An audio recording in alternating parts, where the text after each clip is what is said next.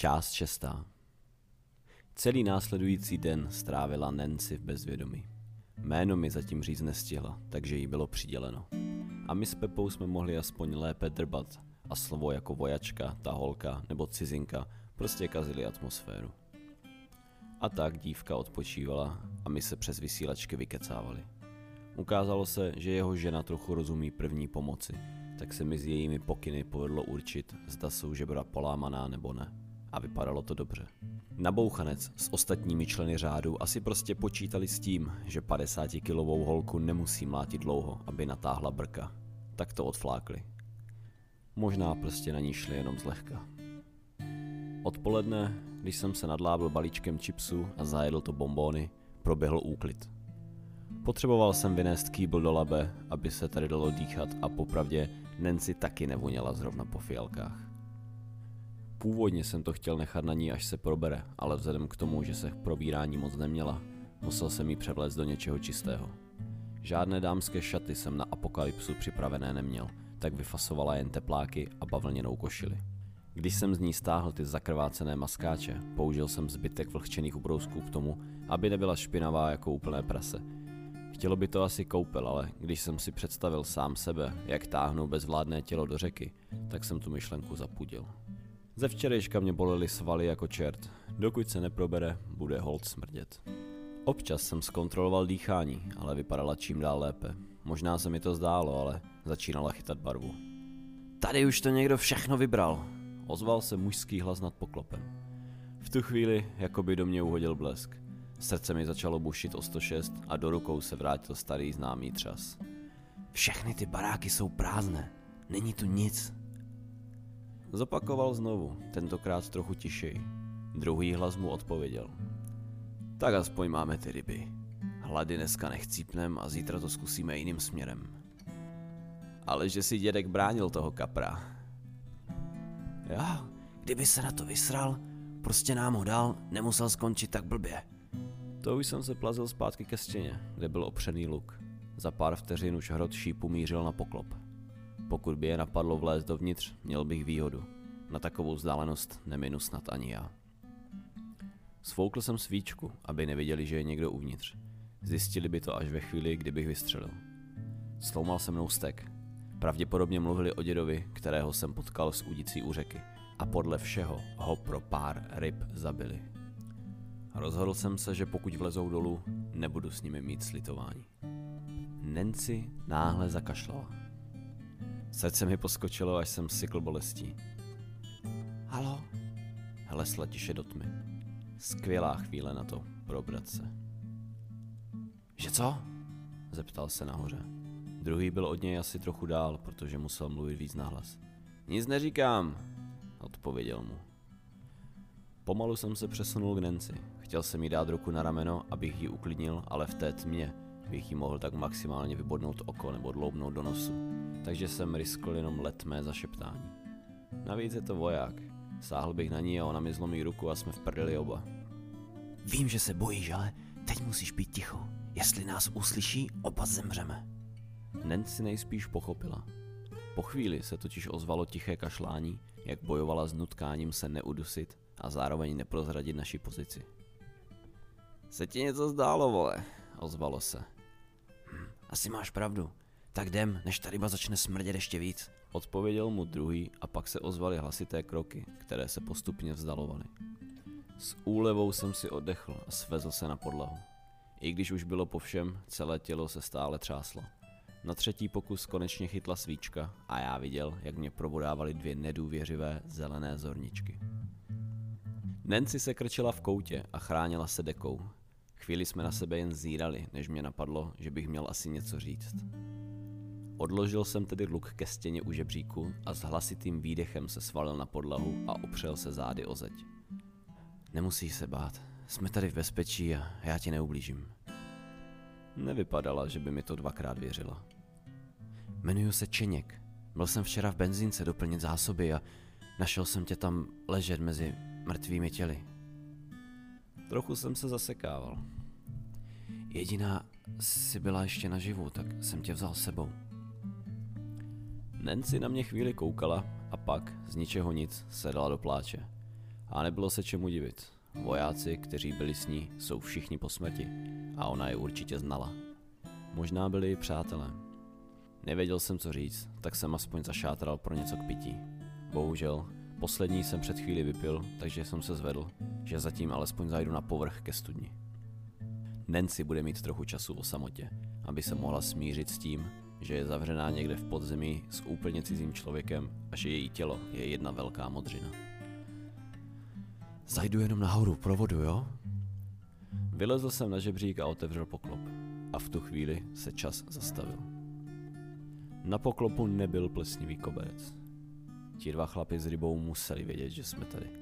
Takže vlastně vůbec neodešli. Čekali, až někdo vyleze ven a v tu chvíli... Pustil jsem se schválně ze žebříku a začal padat. To mi nejspíš zachránilo život. Železná tyč s hlasitým břinknutím narazila do okraje poklopu, přesně na místo, kde jsem měl před slomkem vteřiny hlavu. Dopadl jsem na podlahu a automaticky sáhl po luku, který byl opřený hned vedle u stěny. To už ale z vrchu letěla cihla. Museli po mně mrštit jeden z těch povedených zlodějíčků, který si ji připravil pro případ, že by nás dole bylo víc. Měli to pěkně vymyšlené a já jim na to málem naletěl. Cihla se rozbila jen asi tři čísla ode mě a nebýt neuvěřitelné dávky štěstí, byla by mě možná zabila. Nancy vyděšeně vyskočila na nohy, ale okamžitě se zase kvůli bolesti svalila na zem. Vypískla něco o kurvách a to bylo všechno. Než jsem se stihl postavit, jeden z útočníků už byl na žebříku. Byl to chlap kolem třicítky v civilním oblečení s červenou kšiltovkou a stupidním knírkem pod nosem. Měl dobře o 30 kg víc než já a v jedné ruce třímal tu železnou tyč. Jeho kumpán ho zatím z vrchu pozbuzoval. Dělej, dokud neví, co se děje. Já ale věděl naprosto přesně, co se děje. Bojoval jsem o svůj život, na místě, ze kterého nebylo kam utéct. A kde mi nikdo nepomůže. Jsem to jenom já a oni. Buď a nebo. Život nebo smrt. Ruce se mi už netřásly, anebo možná ano, ale mě to bylo fuk. Nevěděl jsem nic kromě svého cíle. Když těžké kanady knírače dopadly na kamennou podlahu, už jsem měl nataženou tětivu. Natáhl se mi tak, jak mi to jen svaly dovolili. Na takovou vzdálenost se minout prostě nedá. Když si všiml, co se děje, vytřeštil oči a napřáhl se nad hlavu styčí. Vykřikl bojový pokřik a vyrazil proti mě. Pokud minu, zabije mě. Zaváhám, zabije mě. Jak se napřáhl, teď se zarazila o nízký strop a toho vyvedlo z míry. Než si uvědomil, co se stalo, šíp mu projel tělem někde pod klíční kostí. Jeho zbraň zařinčela o zem a já se mu pouze vyhnul. Rozeběhlé tělo pokračovalo dál, až narazilo do kamenné stěny. Pak se svalil na zem, pak se svalil na zem a vytřeštěné oči měl upřené ke stropu. Rukou si přidržoval ránu a skrz prsty mu protékala nejcennější tekutina. Jeho kolega mezi tím už lezl po žebříku dolů, aby se do mě pustili oba. Ve chvíli, kdy viděl, jak tělo jeho společníka dopadlo na zem a že se situace nevyvíjí příznivě, dal se na útěk. To jsem ale nemohl dovolit. Ví, kde žiju a já teď potřeboval vydržet pár dní tady, než se Nancy uzdraví. On byl parchant a mohl by se pro mě vrátit, třeba i s posilou. Prostě jsem v tu chvíli vyhodnotil situaci tak, že musí umřít. Snažil se vylézt z poklopu ven a já ho chytil za nohu. Pokusil se mě kopnout do tváře, ale v tu chvíli jsem trhnul a on ztratil rovnováhu. Když začal padat, vrazil bradou do kamenného obložení a rozsekl si ji. Dopadl na podlahu žumpy a zalapal po dechu. To už se v mé ruce objevila jeho rezavá trubka. A v tu chvíli jsem zamrzl. Umlátit člověka ležícího na zemi tyčí? To chce jiný žaludek, než život přidělil mě. I když mi to v tu chvíli přišlo jako jediná rozumná možnost, nešlo to. Prostě ne. Chvíli na mě koukal a já na něj. Bylo pár vteřin ticho a ozývalo se mu mlání knírače na podlaze. Po chvíli však ustalo a jeho oči už jen na prázdno sledovali strop. Jsi mrtvej! Jsi skurveně mrtvej, hajzle! Vyprskl na mě druhý útočník. Byl vyšší než já. Hubený, světlé vlasy a výrazný předkus. Působil teď s rozbitou bradou celkem tvrdě, plival kolem sebe krev a křičel na mě. Když jsem nic neudělal, přešel z křiku k činům. Vyrazil ze země a nabral mě do břicha ramenem. Přitom se mi povedlo zasáhnout ho tyčí do boku, ale blokoval to rukou. Byla to slušná rána a musela sakra bolet, ale tady se bojovalo o život. Svalil mě na zem a začali jsme se přetlačovat. Kdybych se do stejné situace dostal s jeho o 30 kilo těžším kolegou, zabil by mě. I s tímhle jsem měl co dělat. Převalovali jsme se na zemi, vrčeli na sebe a prskali. Svaly mě už pálily, ale nemohl jsem přestat. Komu dojde síla, ten umře. Povedlo se mu chytit mě kolem krku, to nebylo dobré. Levačkou mi přitom dával rány do žeber a úplně mě nešetřil. Vzduch mi začal docházet mnohem dřív, než jsem čekal. Pět vteřin v kravatě a bylo zle. Před očima se mi začínala objevovat černá plachta, která pomalu zakrývala všechno dění.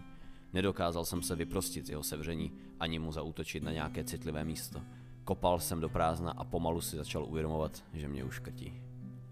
Ruce mi padaly na zem a já to vzdal. Věděl jsem, že nic nemůžu dělat. Jeho ocelový stisk jsem nedokázal pokořit. Byl konec. Pak se staly hned dvě věci najednou. Nancy vykřikla a moje ruce dopadly na podlahu, kde nahmatali ocelovou tyč. Nezachránil jsem ji jenom proto, abych to o pár hodin později odpískal a nechal ji bezbranou na pospas kreténovi, který pro blbou rybu zabije důchodce. A tyč zasvištěla vzduchem. Nevěděl jsem moc kam mířím. Byl jsem už v takových mrákotách, že jsem dost dobře mohl zasáhnout do obličeje i sám sebe. Ale riskl jsem to. Můj protivník schytal ráno přímo do nosu a koncem tyče se mu rozsekl obličej opravdu pěkně. Stěžka vydechl a stisk povolil. Do očí se mu valily slzy a krev, takže chvíli vůbec nevěděl, co se stalo. A mně tenhle krátký moment stačil. Mohl jsem ho nechat žít. Možná by to byla správná věc. Bohužel vztek a strach měli jiné plány. Teď, když nad tím zpětně přemýšlím, to byla nejspíš obyčejná vražda. Měl už dost. Přesto zapracoval adrenalin a tyč vší silou dopadla na jeho tvář. Něco tam křuplo a vycákla krev. A najednou bylo po všem.